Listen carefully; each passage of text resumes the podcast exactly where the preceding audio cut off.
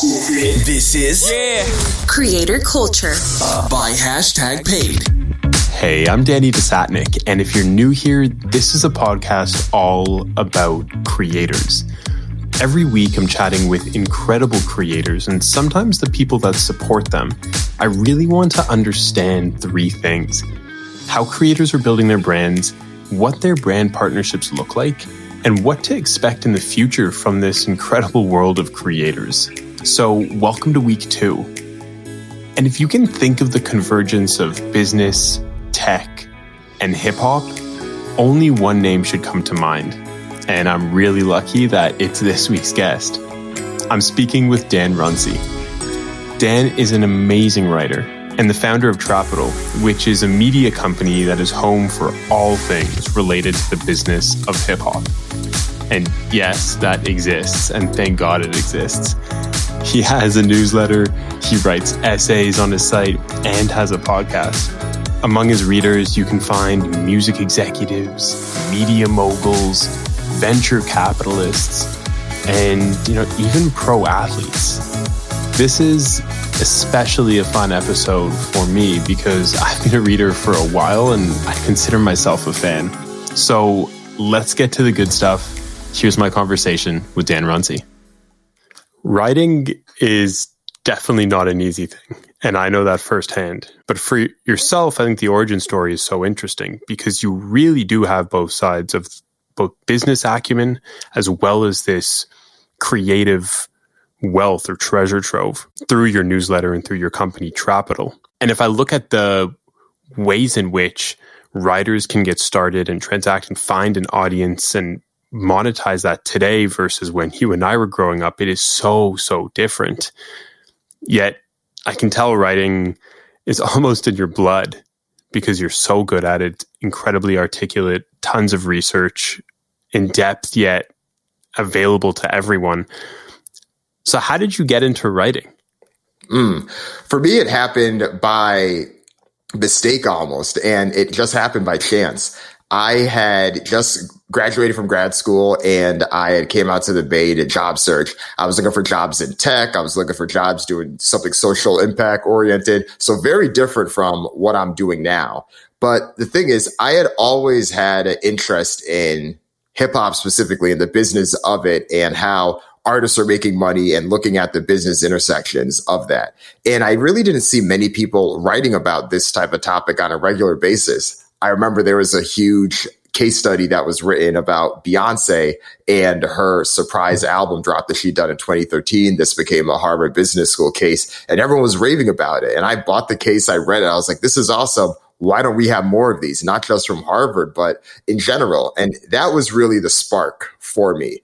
So I had started my own page on Medium, had started to um, write about things that just interest me. It was more of a moonlight hobby thing that quickly got picked up by different uh, publications that were like, hey, would you want to write for us? I mean, we'll pay you and you could do the same stuff. And I said, all right, I'm just doing this on the side anyway. Might as well get a little bit more exposure than I have now. Started doing that, started to then do it for more reputable publications. And I saw where the opportunities were heading. But then I also saw where digital media was going too. And I started to see people starting niche publications that were focused on a particular topic. This was even before Substack was a thing. And I said, okay, there's something here and there are enough tools out there to figure this out. Let me go ahead and uh, take a crack at this. And I think I could be a good person to do it. And that's how the idea for Trapital got started. And I knew that the the business of hip hop was my focus. It was an opportunity to double down there, and yeah, that's what I've been doing now for the past three years. I'm, uh, I'm laughing because the origins of Trapital, I would have thought, I'm picturing young Dan Runcie creating children's books about Biggie and Nas and Jay. Yet it brings up this consistent theme where creators, there's always this innate love and there's this innate passion for that lifestyle interest or industry or passion point.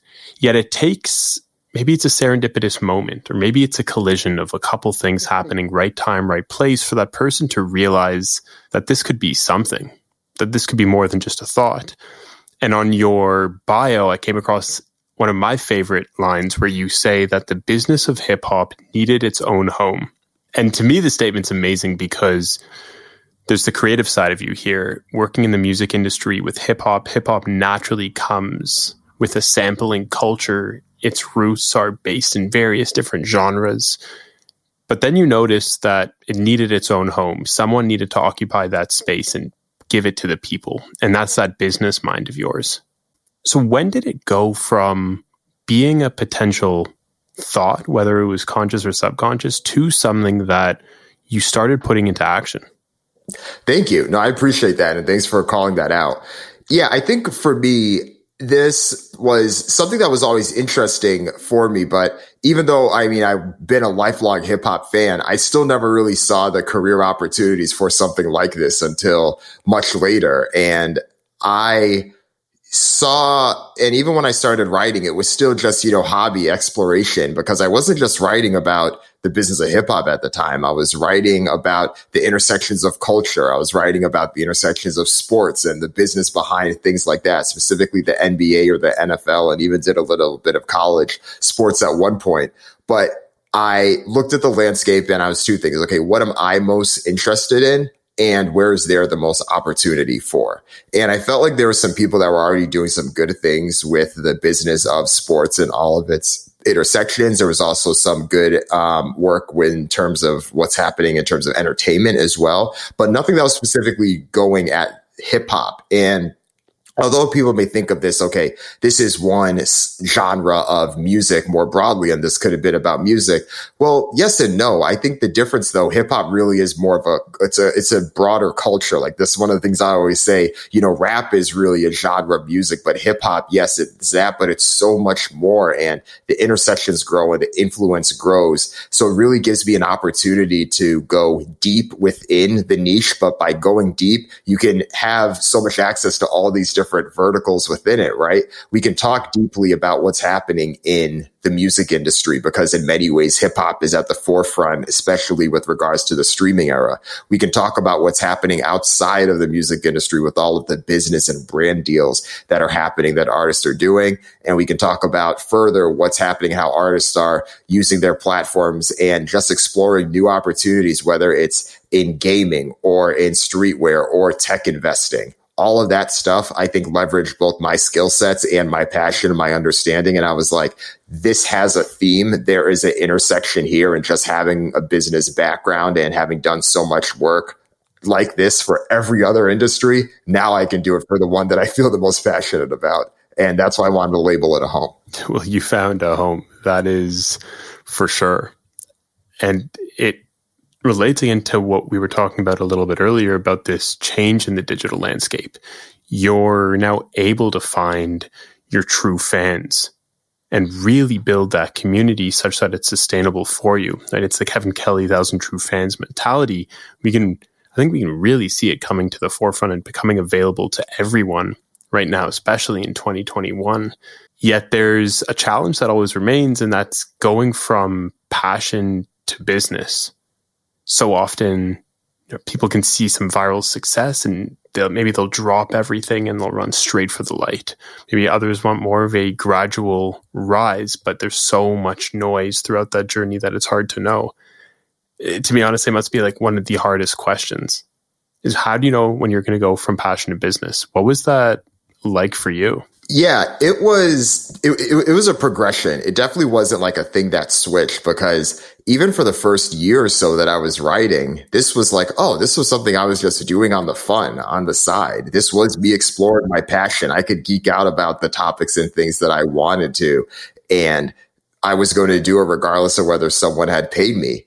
But then once I did start to get paid for it and I did start to see the benefits of working with editors and all those types of things, I said, okay, there is an opportunity to take this further. And it was really a few friends of mine that had seen what I was doing with, you know, the work that I was doing full time and was like, Hey, I know that you're full gung ho with your full time job and your career right now, but you have something here that's very unique. And if you, you know, you're talking about what you could be the best at and the things you can do, I know you could continue on your path that you have. You've obviously set things up for your career to go there, but if you're willing to jump both feet in, you could do this. And those comments stuck with me, but still didn't really resonate. But it was when I started to study and learn about how people had made the business into like what was their passion. Because I think part of it, I just didn't necessarily give myself the time to think about it. But once I did, I started to do research and I started to see what folks were doing as someone that writes independently, one of the people that did stick out, who I think has been an influence for a lot of people that are either writing things on Substack or wherever, has been what Ben Thompson has done with his Stratechery newsletter. Seeing that, starting to follow that, and in many ways talking to him and getting advice from him on like what worked for him, what didn't, I was like, okay, there's something here. Even if I don't have the same exact business model, there is a opportunity to do this. And I think I just continue to learn more. And uh, even though I know I didn't have all the answers, I knew enough to be able to have a business plan and to be able to set aside time to make it. So it was definitely a gradual progression. That's so refreshing to hear. I think we live in a time where, you know, the faster they rise and they can rise really fast, the faster they fall. And so it's so encouraging to hear your mentality about how you took this gradual rise. And there was obviously a point, there was this inflection point where things really started mm-hmm. to hit off. And, and as it should, you were prepared. For people that don't know, though, we kind of talked a bit of the journey. I've been a big fan and a reader for quite some time. But for everyone listening, what is Trapital? Yeah, so Trapital is a media company that is home for the business of hip hop. This is a place where we break down the deals and the moves that the biggest artists are making inside and outside of the music industry. I can tell you've rehearsed that many, many times. It's funny. I actually don't think I've rehearsed that last part of it. That one kind of flowed nicely.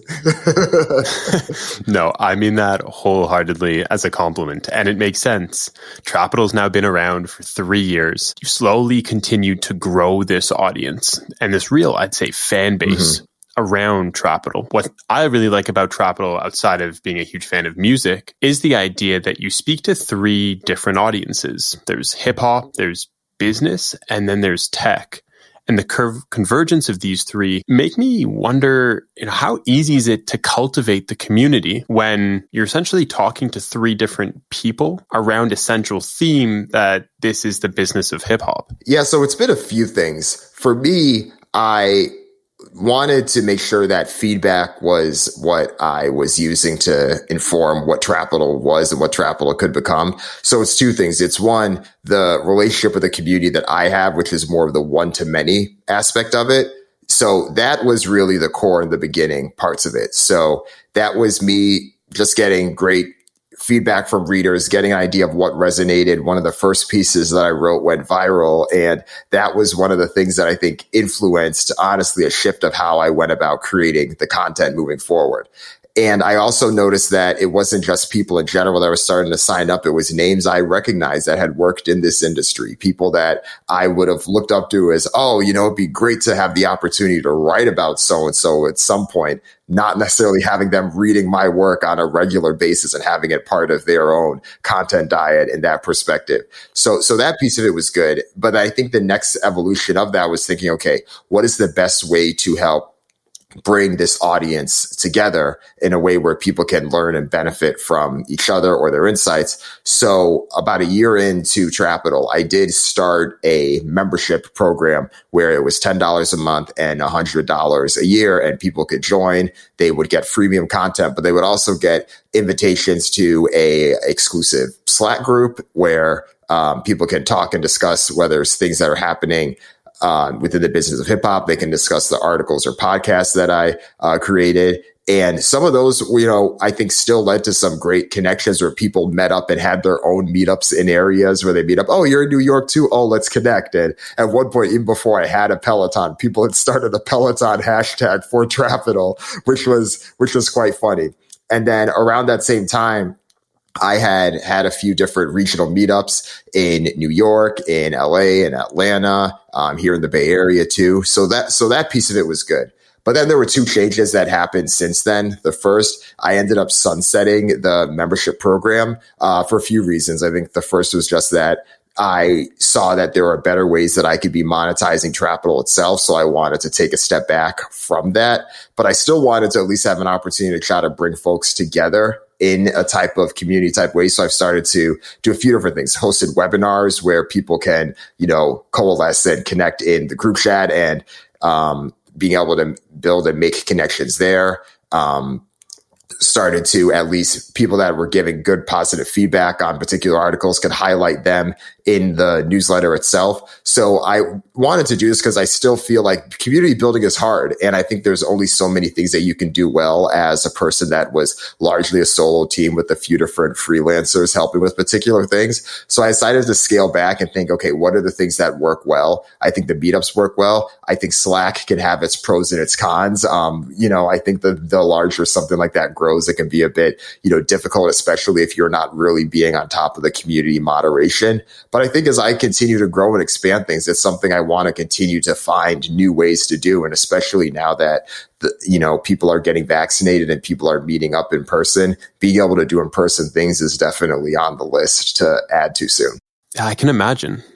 And it's so encouraging to hear you talk about wanting to build the audience, but more so the community and the community within a community because of the focus on live events. But from the conversations that I've had with creators in the past, so often it's noted as like a double edged sword, right? Where mm-hmm. you have, you have to appease the audience to grow the audience to retain them. But on the other hand, you really want to do what you love because if not, there's a chance of burnout, which is a real issue right now. And on another podcast, I heard you say you wanted your newsletter to read like a friend. How did you come to that decision? Uh, I think it took a few months because I first started and I felt like a lot of it was experimentation. I almost wrote a lot of the Trapital newsletters almost with this like case study style mentality when I was writing it. But then I think over time I said, no, this can be a bit more relatable. So let me try a few things. And part of it's kind of testing it out. It's almost like you are someone that is putting material out, seeing, okay, what do people resonate to? What do people not? What do people bring up? And knowing that you can't rely too heavily on that because you also know that there are impacts and influences that your content will have and people just will not, you know, reach out to you about it because not everyone that reaches out are the folks that find it useful. And I think I've realized that just given the fact that I have a newsletter that does have high engagement and it probably has high engagement from many people who I've never heard from. Like there's and I think about that myself, right? Like I have many newsletters that I love. I haven't necessarily always reached out to the person to be like, "Oh, hey, you know, I love this." Like not everyone is is is is like that to that extent. But for me, being able to find that relatable voice, it was one, just getting better as a writer and finding a way to feel confident about you, the words that I was saying and in a way that still had that authoritative tone, but felt like it was still relational, right? And by being able to come across as a friend, you know, someone that is an informed friend, I think it leads to the type of conversations that people would have, right? Like if I've had plenty of topics where I'm talking to friends about what business decisions so and so should have made or what deal they should have made, especially now more than ever. And we're making jokes. We are saying these things, but it's still making sure that we're delivering value and having something insightful to say. And I said, yes, that is what Trapital needs to sound like. So yeah, I think it took me a few months from the beginning, both of just getting my own feel for things, but I do think it eventually got there. And at least I feel like the response has been good because that's what I think has kept the engagement and the interest where it is. I love this. It almost makes me feel like your professors from business school would be smiling. You're talking about reiterating, you're talking about testing. And I can tell you really see yourself as a product, which to any creator listening out there is such a powerful mindset to have because you know the mindset is more than just the newsletter next week. It's really the business in the next five years, but also so powerful for brands and marketers who potentially want to work with you and partner with you because they can tell the the mindset is so strategic and is so so strong. And as it stands today, you have your podcast, you have your newsletter, you have your essays. What else makes up the empire of Trapital today? Yeah, so those are the main things I have. So I have um, so I have the weekly newsletter that I put out, and for the most part, this is a memo. So this is a Monday memo that I put out. It covers three topics that have happened in the past week or something that has been bubbling that's been happening. And it's boom here is the thing that's happening and here is my take and thought on it. So this is less news. This is more a analysis. And it's really giving you okay what what you should know why it matters, and is there some type of importance to it, and a link to either learn more about it, whether it is a link to something that I've written in the past or just a good resource from elsewhere. So that's the newsletter. Um, the essays are deeper dives. These are evergreen topics that will be relevant for people to go back to. And these are good both for lead generation. They help spread well. They help raise the awareness for Trapital, but can also be good things that I think are insightful for people to go back to time and time again. Some of my most popular essays that people still discover now were written one, two years ago. Like that's the good stuff that I enjoy and I want to keep going. And then the podcast, which is the third product, those are an opportunity to really connect with the people who are the leading executives in this industry. So the writing is more so, hey, here's my take on what's happening. The podcast is let's talk directly with the people who have made these decisions and who are making them. And it's been great being able to talk with many of the people that are executives at all of the streaming services, major record labels, uh, partnerships, hip hop artists themselves. So it's been a really good way to balance that. And I think each of them do intersect in a way where it helps build the brand, build the content, and ultimately strengthen the bond and feel that people have for Trapital. Well, Dan, I can tell you this. So many conversations that I have with people in the music industry that are fan of hip hop or enjoy that business background, your name comes up so, so often. So the bond that you've created is incredibly strong. And with your experience in the music industry for the past number of years, you've been able to see the rise of the independent artist. And by independent, I mean, an artist that doesn't need to be signed to a record label in order to achieve such success because of the many tools that are out there. The hip hop artist Russ being one of the best examples right now. And it makes me think that there's such parallels between the rise of the independent artist and the rise of the content creator. And you had a really good, great tweet a couple days ago where you said today's content creators have the lowest barriers, the best access to tools, and face the highest levels of competition. So, in your opinion, for, for writers, but also just creators in general, what lessons can we take away from the, ri- the rise of the independent artists that can be applied to these creators? Yeah, this is one of the things that I do enjoy about Trapital, right? So much of the work that I do and the way I build it is so relatable to artists themselves. So if I'm researching what someone did, whether it's someone like Nipsey Hussle or someone else in the game, there's so many of the things they have done and how they've gone about pricing, how they think about building their product, building demand that is relatable to exactly what I'm doing. And I think you see this on the more business model side as well. I look at two companies. One is United Masters, which is a music distributor. They charge 10% for artists, um, the top line revenue to distribute their music to each of the major um, digital stream providers. So that's Apple, Spotify, and so on.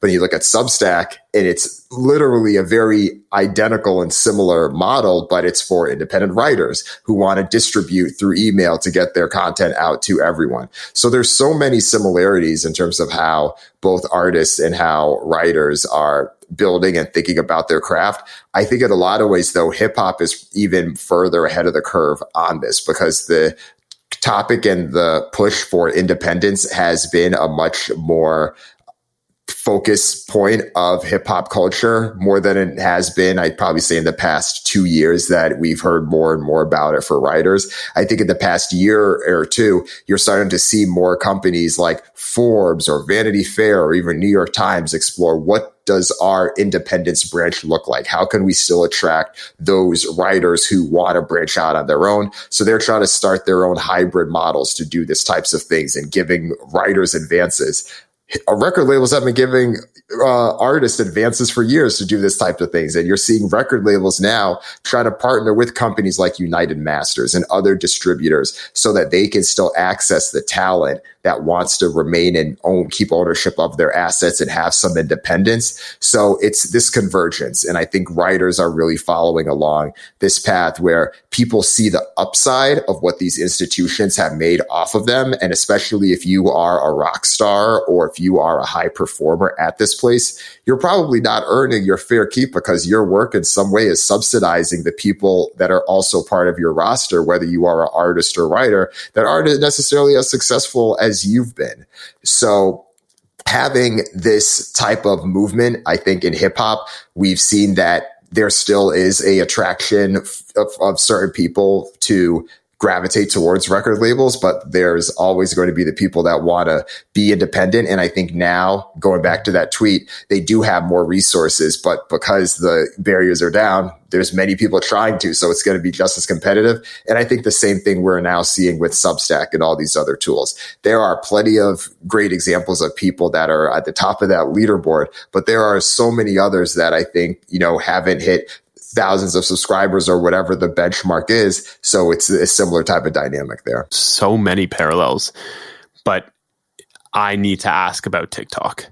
The way that TikTok is influencing the music industry right now is, I think, unprecedented. We've never seen it before. The fact that so many creators are able to blow up songs with their viral videos that then put these songs and these artists at the top of the charts but it's also so interesting. You had a great tweet that I think summed this up all really well, where you said that TikTok is the new MTV.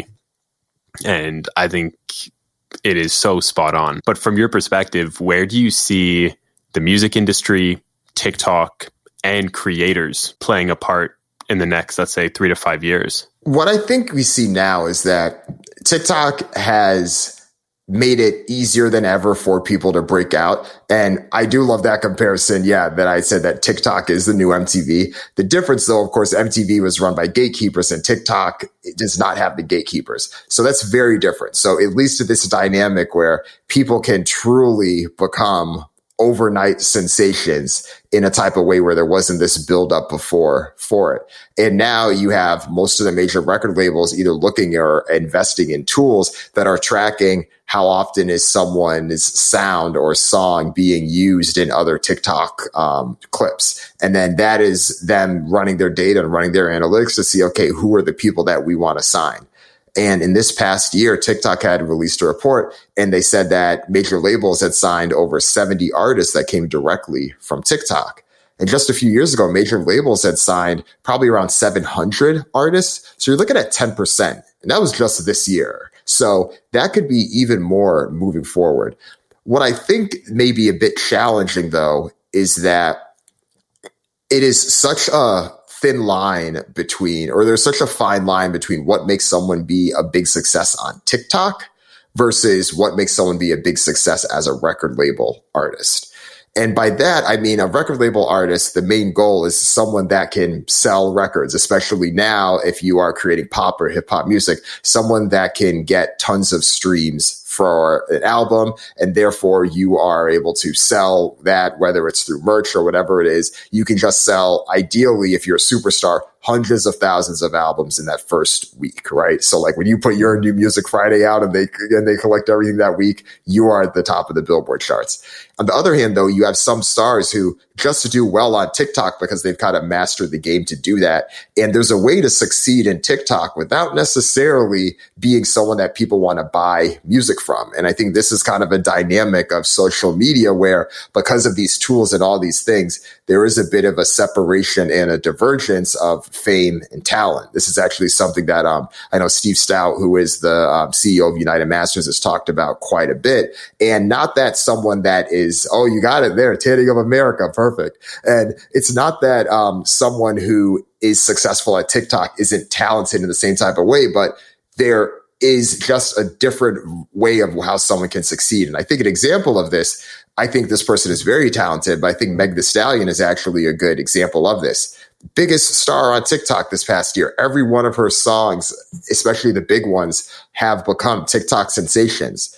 But when her album came out, her album didn't necessarily sell as much as you would think for someone that won a ton of Grammys just a few months ago. Someone that dominated the news and was on the cover of Time and just had all of these big accolades compared to some other people, even on her own label that aren't household names, like Gunna, for example. Gunna had his debut album that came out in 2020 as well, and it sold more albums than than Meg The Stallion.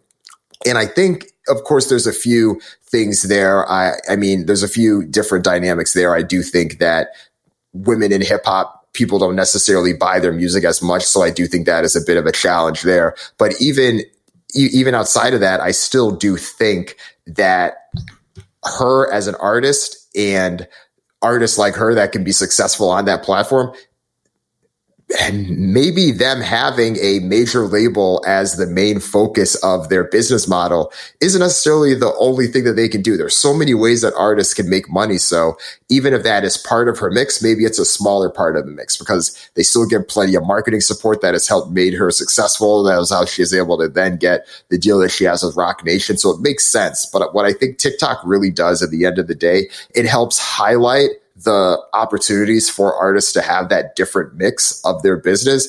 And I think the more that people realize that and don't just try to follow this set path, no, just because you blow up doesn't necessarily mean that you may become the next Drake. And I think Drake is kind of a rare case where he dominates on TikTok and he sells a ton of albums. But for many other artists, it may be more likely where you have a heavy balance on one or you have a heavy balance on the other. And I think that's the beauty of a platform like that. But I do think it may just require a bit more intentionality, especially as people are starting to gain traction and they want to figure out where they sit in the ecosystem. I love that word that you said intentionality. You're so right. And maybe I say you're so right because I agree with you. but intentionality from the artist or the creator perspective, but then also intentionality from a brand perspective. Mm-hmm. And it's so easy to see TikTok. It's part of the zeitgeist. That's where so many users are. That's where any video can go viral. And so there's a lot of money and a lot of attention on the channel. The thing is, I don't know how much of that attention is long term compared to just trying to capture what's short term and without a real plan. And I'm going to go back into my vault of Dan Runcie tweets you said that companies in every industry want to leverage hip hop culture. Few understand how to do it well. And the thing is, I think you can almost take that statement and extrapolate it to not only leverage hip hop culture, but leverage content creators and this rise of the content creator. And in the, a lot of the essays and also memos that you write, you cover brand partnerships, you cover Travis Scott and McDonald's, you cover Cash App and just the world of hip hop. And so, from our resident expert here on brand partnerships, what should brands be looking for when they align themselves with whether it's artists or whether it's content creators? Yeah, I think there's a few things. One of the things I often stick to is that partnerships should feel authentic in a way where even if there wasn't money involved, you would think that that artist would use that product or that there would be some type of connection there, right? And I think in a lot of ways, this is what makes someone like Travis Scott very versatile. Cause I know you mentioned McDonald's earlier. We would believe that, yes, you know, that is what he would order at McDonald's and he would, you know, want to dip his fries in barbecue sauce or whatever it was. Or we also believe that he would be a gamer. That's why something like PlayStation works. And I know that he now can have a bit of that like everyman vibe that makes him able to collaborate with everything from McDonald's to Tenet or what have you. But so much of that, I think, is is necessary to feel in a way that, you know, truly feels genuine. And I think this also extends to things like, you know, political endorsements as well. Like, you know, I, I think we saw a lot of that in 2019 and 2020. Like, for instance, I still think back to, um, who was it? Uh, 2 Chainz had done an endorsement for Joe Biden. And I thought it was funny, but it was spot on because I think we could see 2 Chainz feeling like, you know, everything he's done in his brand is aligned with that. No different than someone like Killer Mike or Cardi B aligning with Bernie Sanders. It's, it's, it's, it's on brand for them. So I think so much of that carries through with brands as well. So that's the first thing that I would say. The second thing, and I think this applies a bit more to some of the brands that may not be as consumer focused. There should still be some type of part where the content or the theme of the connection still feels authentic in a way where it's memorable, where people feel connected to it. And I do think that, um, for instance, the State Farm ads, I think have been a good example of this, where, you know, uh, insurance isn't sexy, but they still found a way to make it cool where, okay, you can have Chris Paul and Cliff Paul, or you can have whoever there. Like if you can find a way to leverage the artist brand, even if you know that you don't necessarily have one, but you're willing to let them ride with it in a way that feels genuine, I think those things work out. And just to give you an example of the ones that don't work out. So in 2019, you read yeah, my mind because I was about to ask what bad looks like.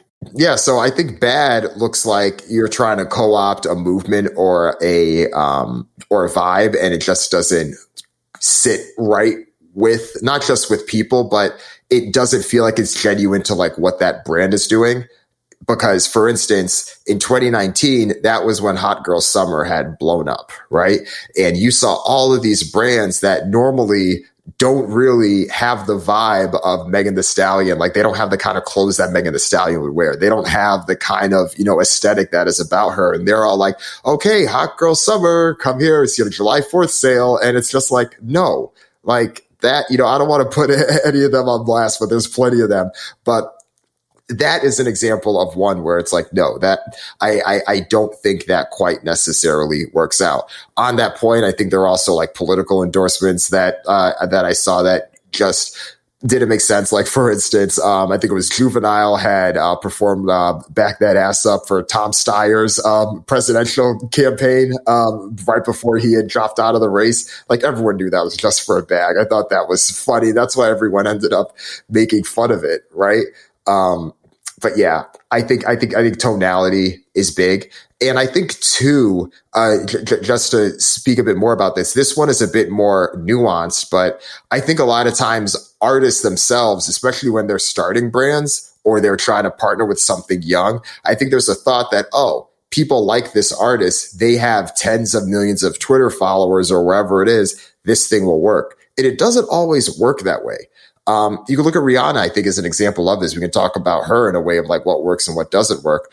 One of the reasons that her Fenty Beauty and Savage Fenty products have worked as well. And, you know, now I think at least Savage Fenty is worth over a billion dollars and gotten a bunch of fundraising is because one, she was already extremely marketable. In 2016, I think the NPD group had listed her as the most marketable celebrity based on this index of all the celebrities they had. But that still wasn't enough. They also needed to have something that made her brand stick out in a way that felt authentic to her and was something that was truly solving a need in the marketplace. And her brand for both of them was inclusivity. It was access and making sure that she did that through the sizes of the lingerie and the products she was offering, the skin tones, and making sure that it was affordable for the people that looked like her, the people that looked like all different shades of women. And it was such a rare thing that you didn't see in cosmetics. And that's one of the reasons why both of those companies were successful.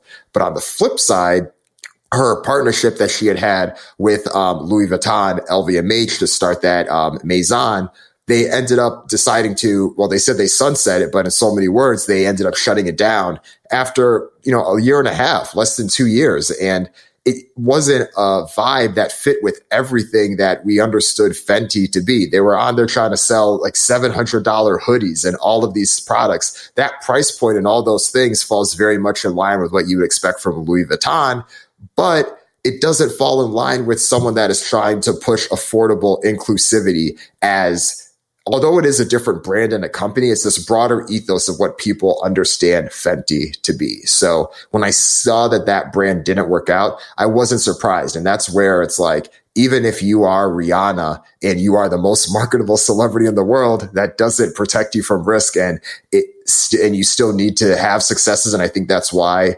um, the, the Fenty Beauty and Savage Fenty were, have been as successful as they have been. Wow. You just gave us a, I don't know, like a three or four minute masterclass on brand partnerships. I feel like you should be the one writing Harvard Business Review cases, not the one studying them. I want to recap this though, because it's so important what you're saying. So the three positives and two negatives. Three positives is one, it has to feel native to the artist or to the content creator. Their audience has to believe that they would actually use the product or the service. The second thing you said was memorable, which also so important in a day where there's so much noise and it's hard to see that signal. Third is creative control the creator or the hip hop artist needs to be able to take that brand or that messaging and mold it and tweak it in a way that feels like it's coming from them and feels like it's part of their usual messaging, which I loved. Then the two negatives you were saying was one is lack of tonality. Either the brand is working with a hip hop artist or a content creator and they just don't understand the space. And because they don't understand the space, there's a high risk for saying the wrong thing and maybe acting in a way for lack of a better term, isn't kosher. And the second thing you mentioned was a misalignment. in both maybe values in the product and the price point and the messaging. Wow. Okay, I am waiting when you write your book, I am waiting for the chapter on brand partnerships because you put this perfectly. Let's end this off on a lighter note. Okay, so both you and I know that this conversation would not be complete if I didn't ask you about your top five. And by that, I mean your top five favorite hip hop or rap artists and or groups of all time. Oh yeah, my, my top five. So my top five is this. So Lauryn Hill, Drake, Kanye West, although he frustrates me, he's still in there.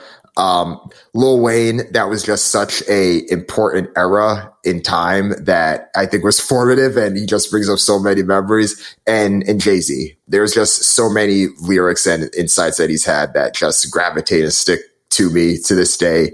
Um, so yeah, those are my th- those are my five. I mean, depending on the day you ask me, there could be some that may sneak in there, like you know. I think in, in, in that same like Wayne era, like Jeezy was someone that, you know, I love those, you know, I love Thug Motivation 101. So like he's someone that could slide in on the right day. But no, those are my five. Amazing. Well, nothing left to say other than it has been a pleasure having you on. Oh, thanks for having me. This was great.